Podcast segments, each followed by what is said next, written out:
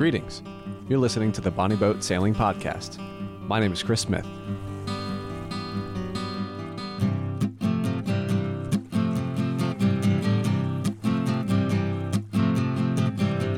Whether you're a grizzled old salt, pining for the days of wire rope halyards, or a greenhorn, wondering what the hell a dolphin striker is, this is the podcast that seeks to fill the need for everybody's third most favorite pastime that is, talking about sailing. Greetings, sailors. Welcome to this month's episode of the Bonnie Boat Sailing Podcast. Today I have for you an interview with sailor and autopilot guru Sean D'Epagnier. Sean has sailed his engineless Bristol 27 Alexandra all over the world for the past eight years or so. He left from the west coast of the U.S., sailed across the Pacific, the Indian Ocean, the Atlantic, uh, with many landfalls along the way uh, the Cook Islands, New Zealand, Indonesia, Rodrigues and Mauritius, South Africa, Ascension, the Caribbean. Uh, so, needless to say, to do all that aboard a 27 foot engineless sailboat uh, puts him among the saltiest of sailors, as far as I'm concerned. Uh, and he's also the brains behind Pypilot, which is an open source software for autopilots.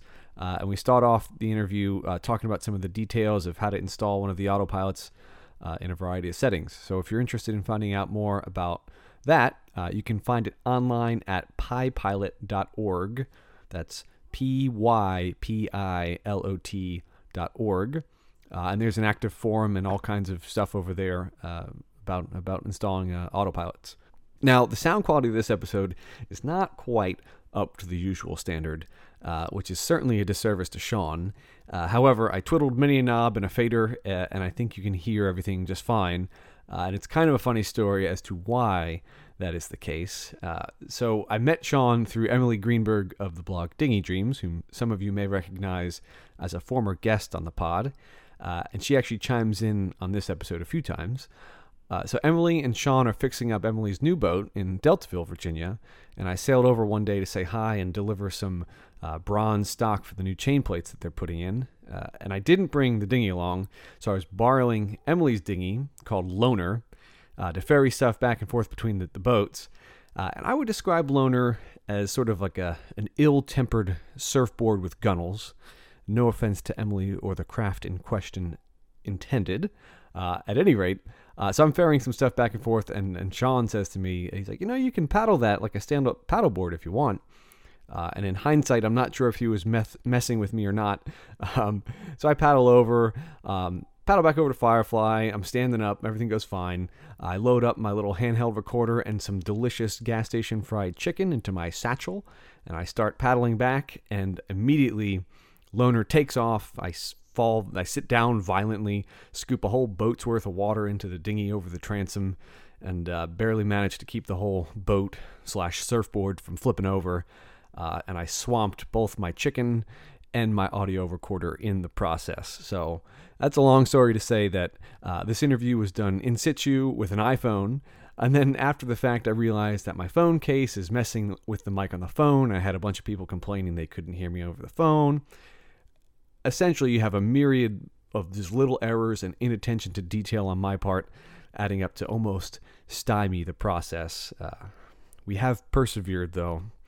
Anyways, without further rambling on my part, uh, here's Sean D'Epagnier, uh, sailor, autopilot designer, and all around interesting guy. Why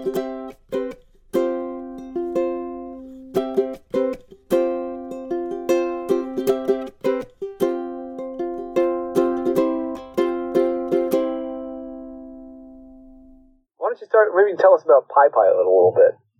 Okay, it's a free software autopilot, and uh, I couldn't find any autopilots that were that I had the source code to that could hack them and be able to play around with them. And uh, I think that's kind of important because otherwise, like if you want an autopilot, you have to get one that you don't really have the control over it and you don't know what it might do, and you have no ability to like improve it or modify it or anything. So it seemed like there was uh, something missing. So cool. Yeah, started writing that. Yeah. Well, so what was the uh, what was the process like? I mean, did, did that like kind of like strike you one day? Like I'm gonna build an autopilot, Or I guess I wanted to for a long time, but I kept thinking, well, someone else is going to write one. Someone else will do it because there's a lot of other projects that people have done, Mhm.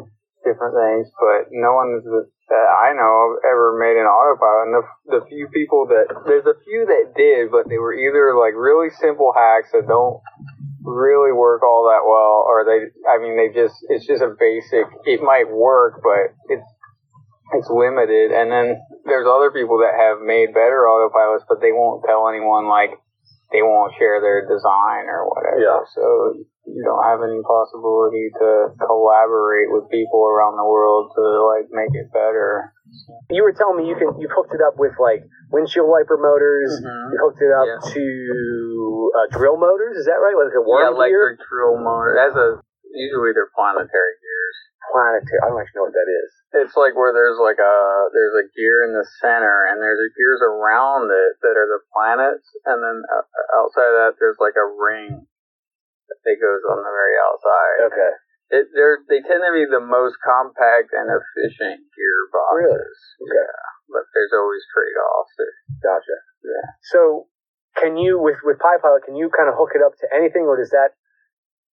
Do you need to kind of tweak the program itself to what how well, you're? there's all different components. So, like, as I have it now, what you can download, you don't actually have to tweak the pr- program to make it work in autopilot. But if you wanted to make it do, like, someone wanted to make a client uh, a separate Raspberry connect over Wi-Fi to it to act as like a new type of control head for it, then that requires like a little bit of changing a few things to do that. And that would be so if you wanted to ha- be able to control it from somewhere else on the Yeah, boat. you wanted to have like two different places you could control Okay. instead of one. So that was just like something that I didn't really. But it's easy to do it, but it's like takes a few changes. It used to be like depending on how you set the wireless network up, change stuff. But I don't know. There's a lot of things you can change if you want to tweak the code. Yeah. But, it, if, you, if that's your kind of but just to get a working autopilot, you don't really have to. cool, cool.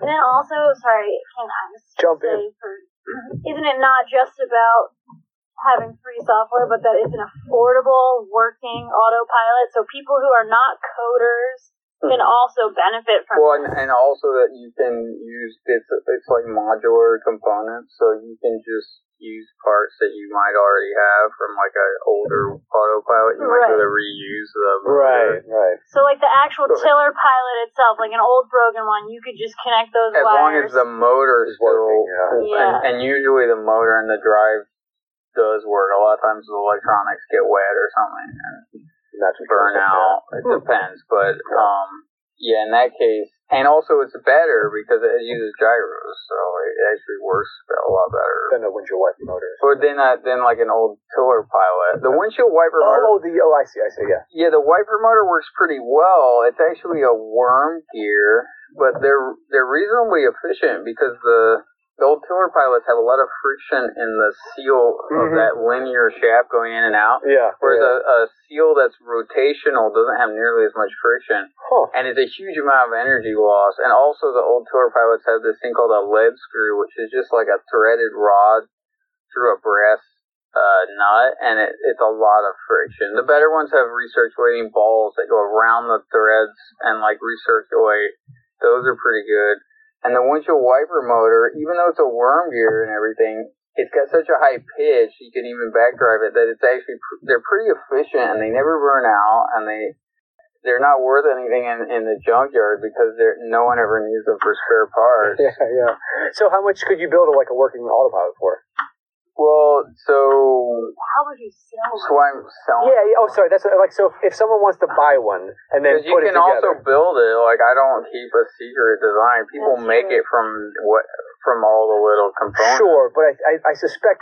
I mean, I don't know anything. Like coding is way, way beyond my pay grade. But I have like a shop where I have like stuff. Like I have like an autopilot computer. right. So you can buy the brain. For like a hundred dollars, Mhm. and then I have like a, a motor controller for like eighty that plugs into that. and then you could go get go But to a it's scrap I have a bigger motor controller for like hydraulic pumps. Gotcha. stuff. Gotcha. But yeah, and then from there you could go to a scrapyard and get a, a wiper motor and hook it to that controller and rig Cool. something up or. But you're you're gonna in the future have the whole package. You're hoping. Yeah, I'm looking at that with like th- making a, a linear uh, actuator, as it's called, but it's a little bit there's a lot of details with that, and every boat you almost want like slightly different sizes. Where the same, I only have two different motor controllers, and that basically the the big and the small one basically handles almost all the cruising boats. Yeah. So the linear actuator, there's like a lot of different variations on displacement. more right? variations, and then depending if it's a wheel drive or if Right, right, right, a tiller above deck, below deck, and then whether you care how much noise it makes, or if you care how efficient it is, Yeah, yeah, or yeah. how long it's going to last uh, with corrosion. So there's a lot of variations, and yeah, I mean, ultimately you want like a silent brushless motor that can move really fast, and but it's really efficient at all different speeds. Yeah. And to do that, it's a little bit. Uh, it's just a big project to figure it out. So Oh, I gotcha. I gotcha. So now, uh, and you've tested this thing quite big. So t- tell us about some of the uh, the sailing you've done.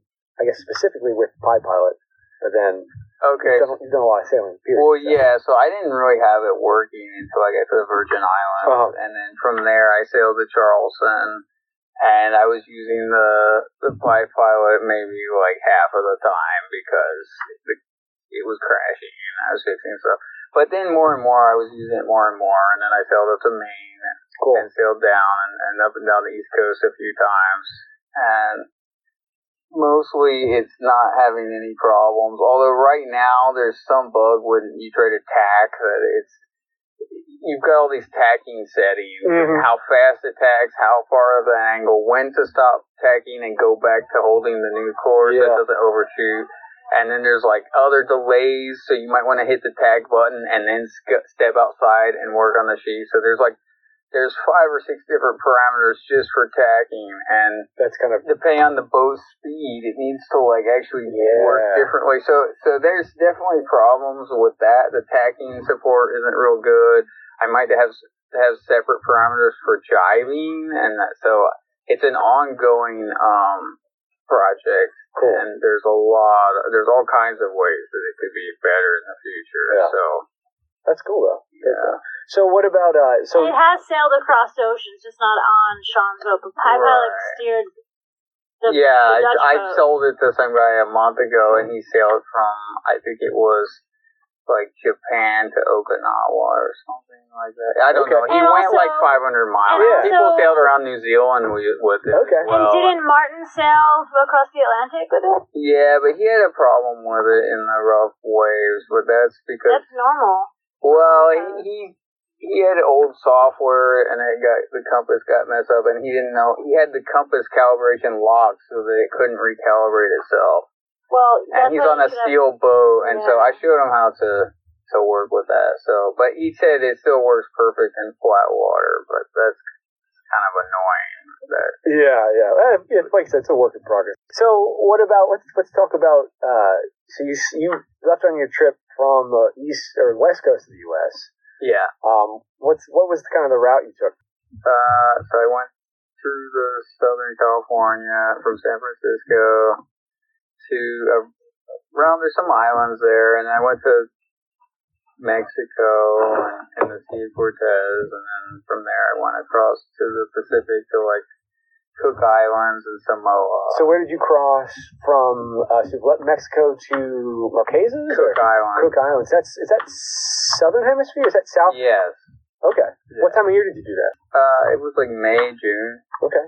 How long? How long was the trip? Was that? Uh, it was more. It was like between one and two months. It was A lot of days. So did you have, Yeah. and did you have a motor on the boat at that point? no. Oh, well, actually, I had an electric motor at that time. it was like a trolling. It was like So- a trolling. so you but were- it you still were- went two knots. So did you have to? Did you have to cross the IT, the inter, uh, the tropical Mm, convergence field yes. thing? So how long did that take? That I mean, that was like sort of like three days Okay, where so the it because it moves around. Yeah. you can kind of get stuck for a while until it shifts, I and then you're out, then you're back in trade. Okay. lanes. but then it can come back. You can actually like hit it twice if you're unlucky, That's or you might not hit it at all if you're lucky. yeah. or it, it only for a few hours. It's just, but but boats today are a lot better off because you, you can go so much closer to the wind in light winds. That's the key to getting through that zone. is being able to be in light winds because the wind all sucks you in toward it. Right. Whereas like the, the Right, so sailing you're trying to ship, get I could imagine could get stuck there for a lot longer. Yeah. I Yeah. gotcha. I gotcha. Mm. Like an old sailing ship. Yeah, that it would explain why they could get stuck for like weeks, whereas we get through in a few days because we can actually go three knots in in the, in those conditions. Gotcha. gotcha. Yeah. So when you left that trip, I mean, how did you feel prepared for that? As as prepared as I could. Yeah.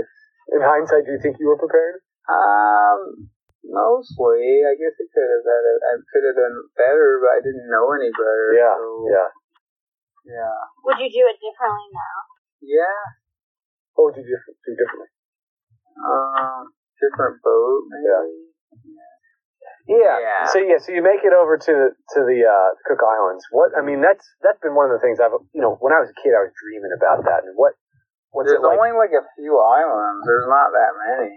The, I mean, did you do like you do a lot of fishing down there? I mean, what kind of? I did quite a bit when I got, got to this island there because it was very easy to catch fish there. Yeah. They got it was very like within maybe 10, 20 seconds you could catch a pretty big fish every time. That's wild. But that was because that reef was not allowed for commercial Yeah.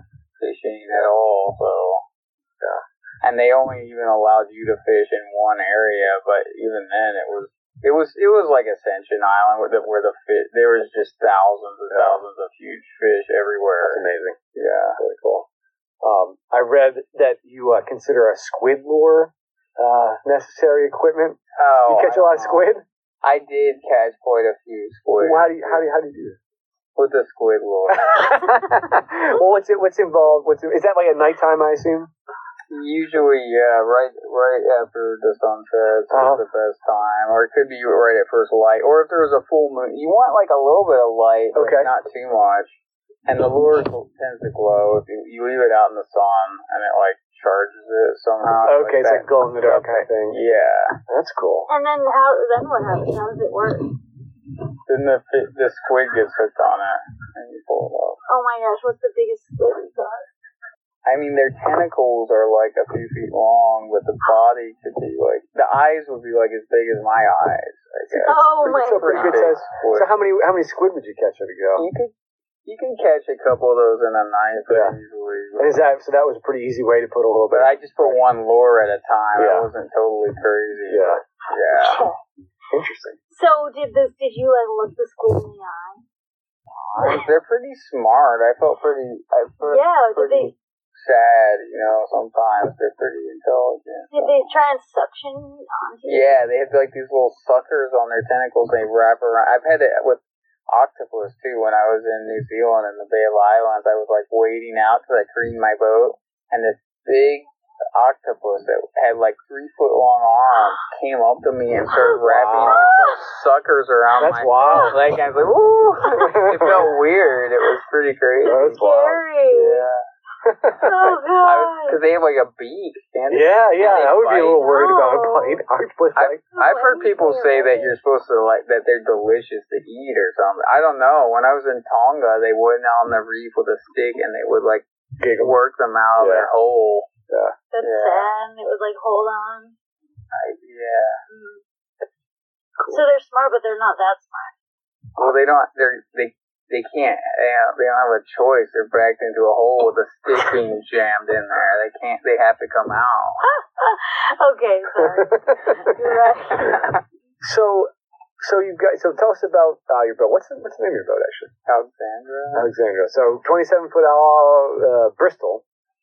Oh. Yeah. Um, what? Uh, I mean, probably not the boat most people would think to go off crossing oceans on, but I don't know. It's, it's on the list of like all the boats that people choose. pretty solid. What are you What do you think of the boat? It's all right. Yeah. I don't know. It's been it's been a pretty good boat. Yeah. I don't know.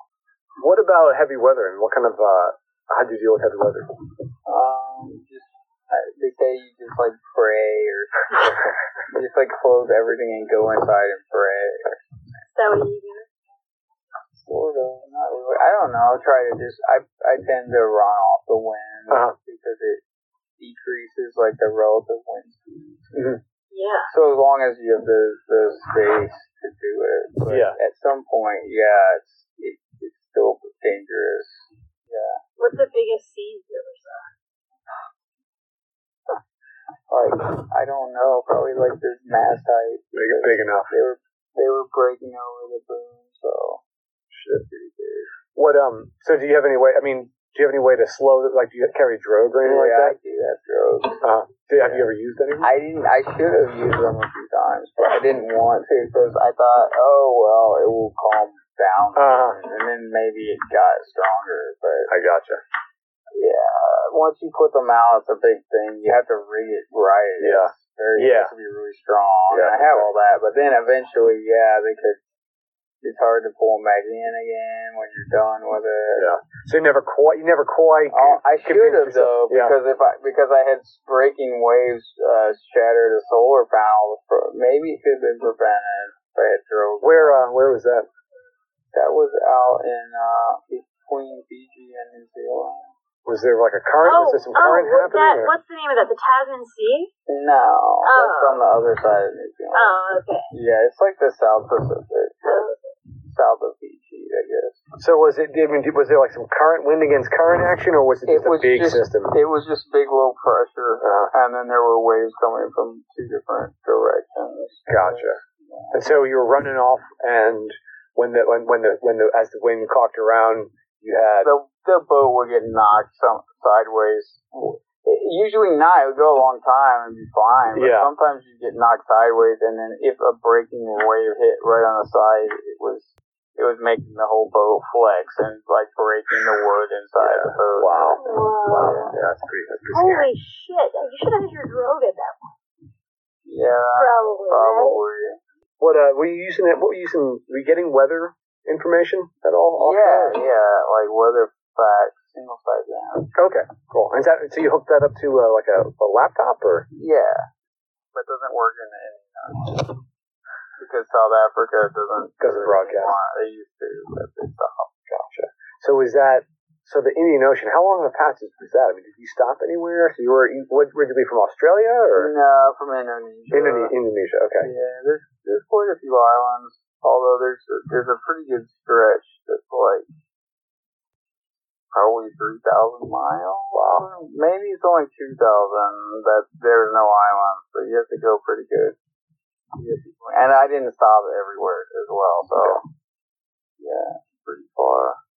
Did you stop? Where? So where did you stop in, in the Indian Ocean?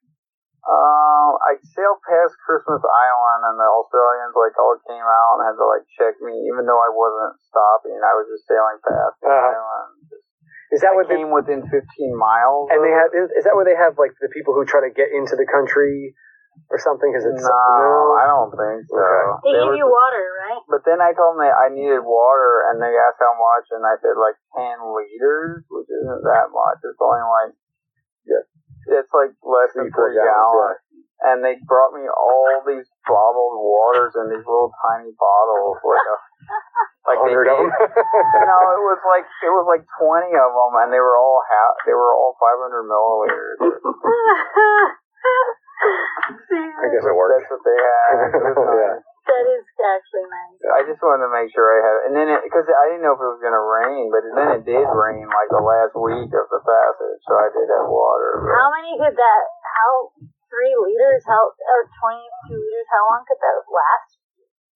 Ten That was only I only asked for ten more liters. Oh. I'd have more than How much Enough. did you have? probably had like at forty or something. Okay. So what was your landfall? Oh, uh, Rodrigues Oh, cool. Island. Yeah, What do you think of that? that was interesting. Yeah. I like that island. It's really nice. What um?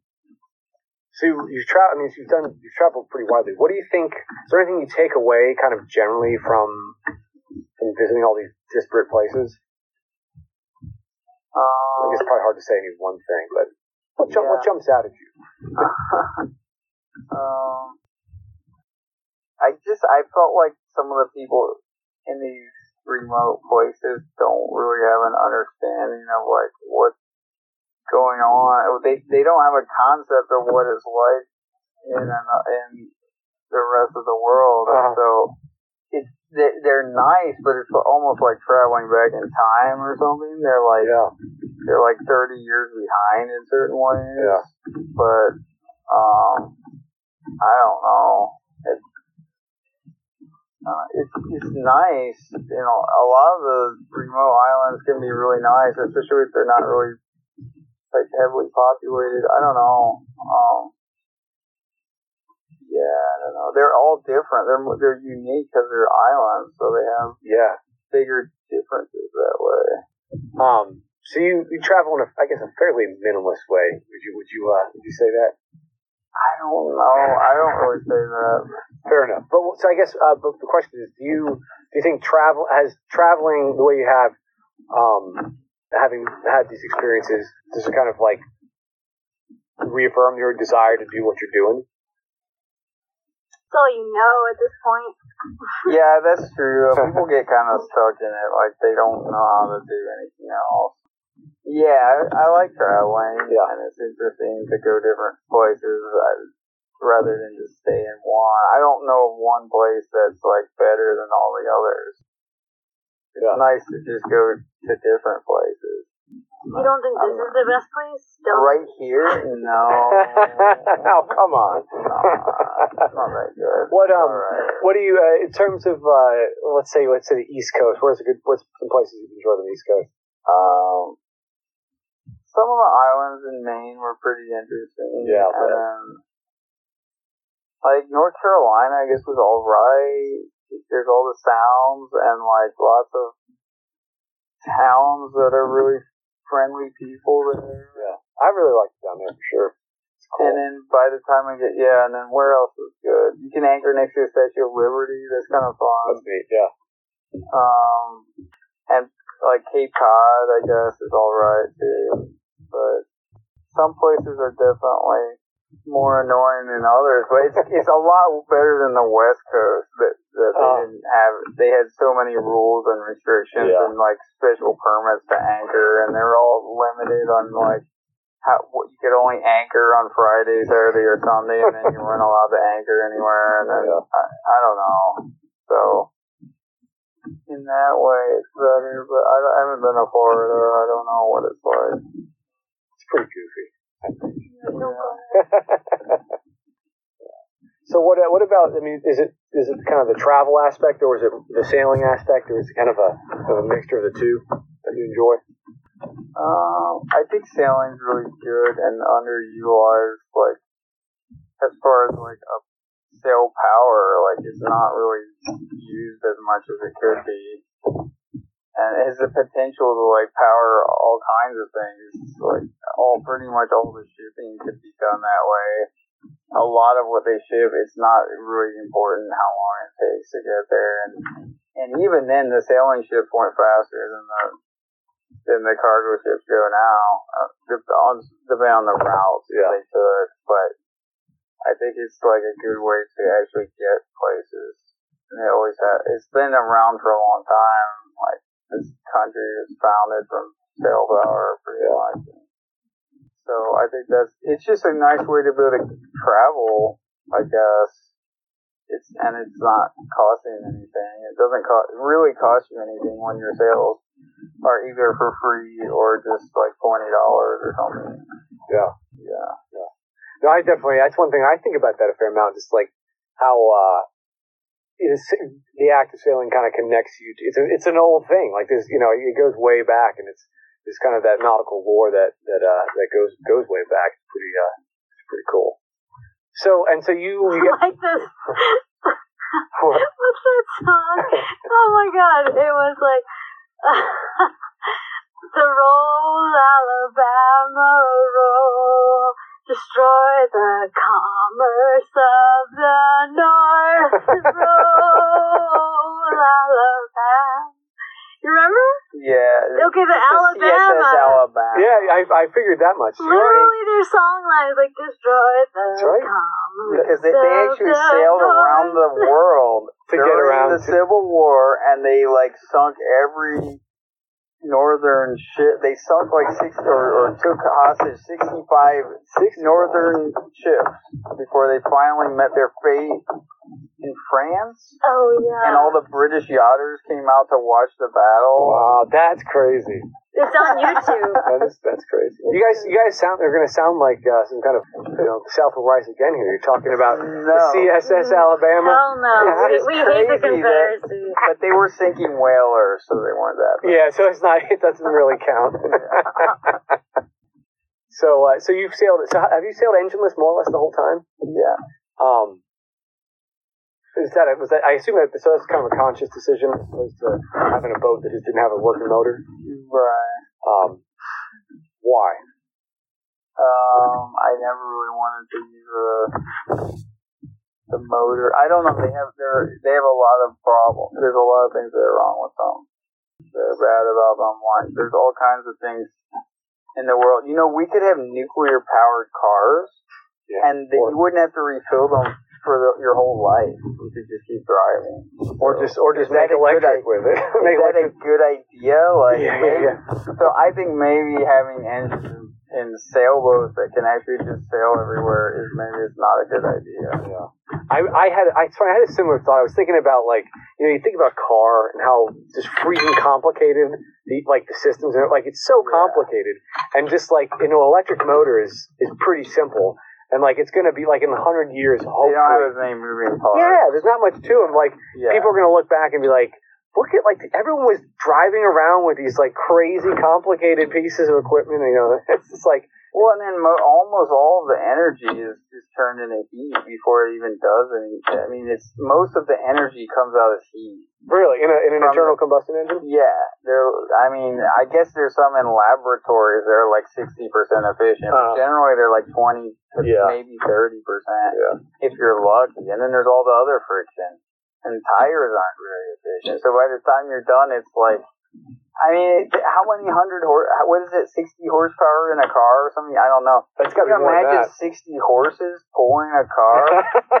like they didn't need that many. They Yeah. could just use like four horses and it was enough. So I mean, that's the other thing is, is if we really need to go at the speeds that people drive, it's quite it's pretty questionable. Like I mean, I guess, I mean, I mean, obviously, commerce and all that is built on trucking, pretty much. But uh, but it's not really important that it, if it takes an extra day to get somewhere Yeah. if you're shipping cans or something. You Yeah, don't need to be sure. going 60 miles an hour. They they have trains that are going like 10 miles an hour or something. I don't know. Yeah, it's it'll not be- efficient, really. yeah, it'll be interesting to see what happens with the electric motors and and all that. Yeah, Seems like they're getting better. maybe we'll put one in this but I don't know. It's yeah, I guess it's hard to see. So I know, I mean, it's like. I guess it depends on what you would want to do. I mean, for motor, I guess for motoring in and out of a place like this, it'd probably be nice. If we, you could, Yeah. although we just sailed in, Yeah, yeah, you guys did. we don't have to use the motor, but Yeah, and you Yeah. pick your day, but and you pick your day. yeah. So this one is a little narrow to tack. Although I think I could probably tack in that, pretty uh-huh. narrow. It's only like 50, 60 feet Yeah. wide. And then, so you get the right wind, but yeah, if you had a, but if you have oars, you can just row out. It's not that far. It's only like, it's less than a mile. So once you're out, you're out. How big of a boat do you think you could row? Well, I could row this You one. think you could row this boat? I towed it with that with Ron. Nice. Were you standing at the time? No. Wait, what? What did you say? What, what was your question? so, uh, how, how big of a boat? could you row? Oh, yeah. but could be a lot bigger than this. This one's fouled. Yeah. It didn't have the right oars set up. So yeah, you can row boats that are like 50, 60 feet long. Really? People have done that since He was pre ancient times. he was rowed. rowing this boat and like towing it with the dinghy, which is not even a proper rowboat, as we all I know can this. attest to.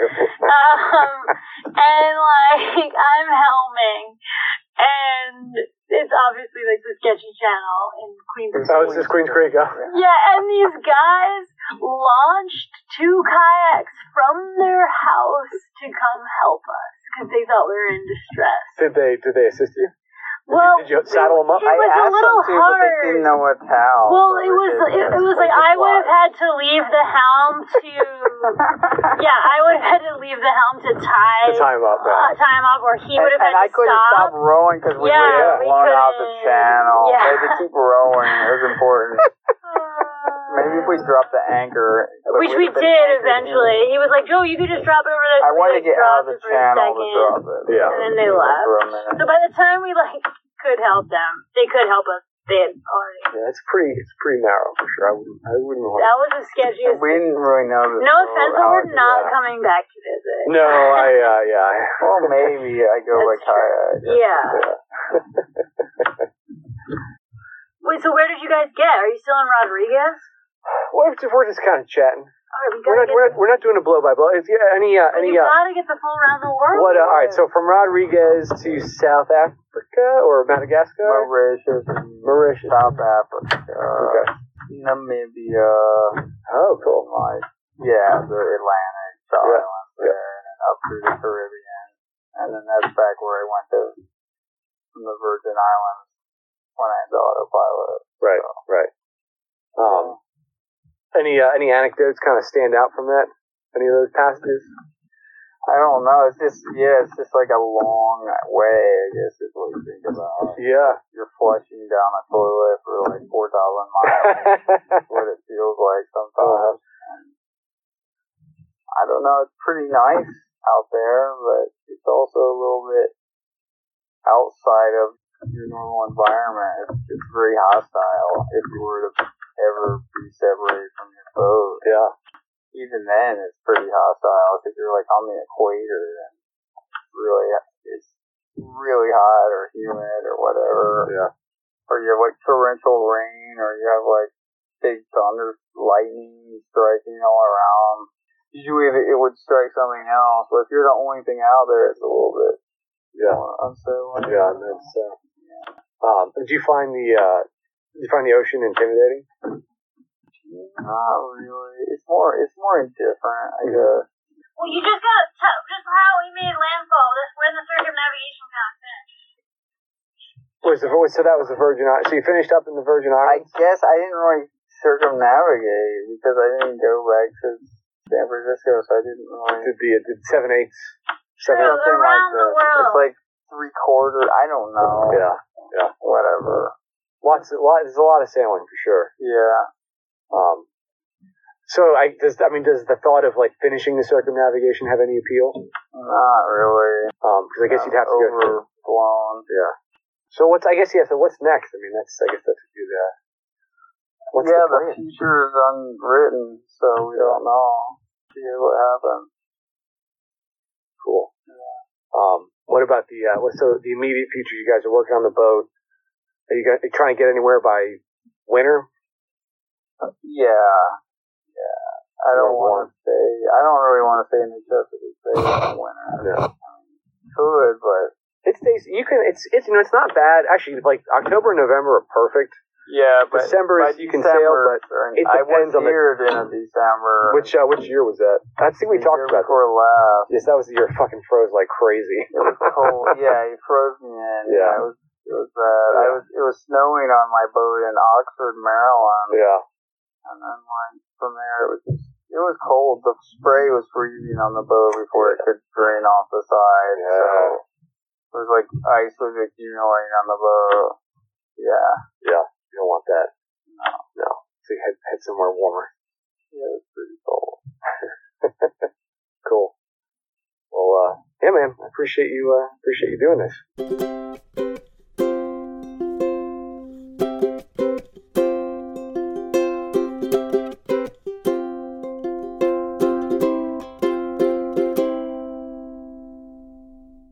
Have it, folks. Sean D'Epagnier.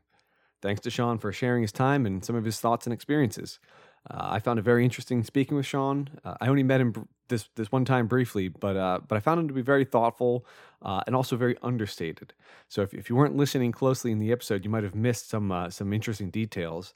You know, he talked about that low pressure system he hit in the South Pacific and having waves crash over the boom with such force that the whole boat was flexing and cracking the interior cabinetry, uh, which sounds terrifying. Uh, and then at the end there, he says he he, uh, he he said he could he thinks that he could tack into Jackson Creek, uh, which is where we were anchored at the time.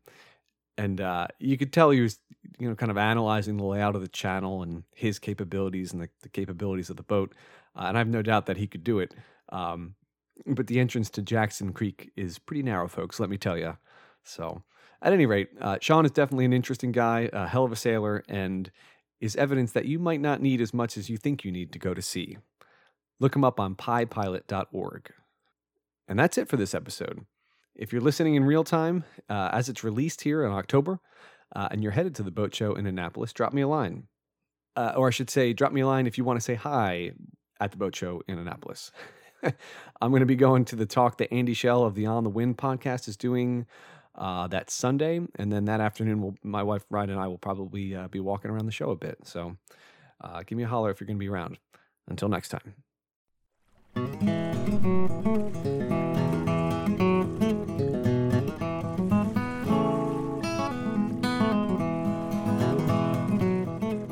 That's it for this episode of The Bonnie Boat. Thanks for listening. I know time is my most scarce resource these days, so I appreciate you uh, choosing to spend your time listening here.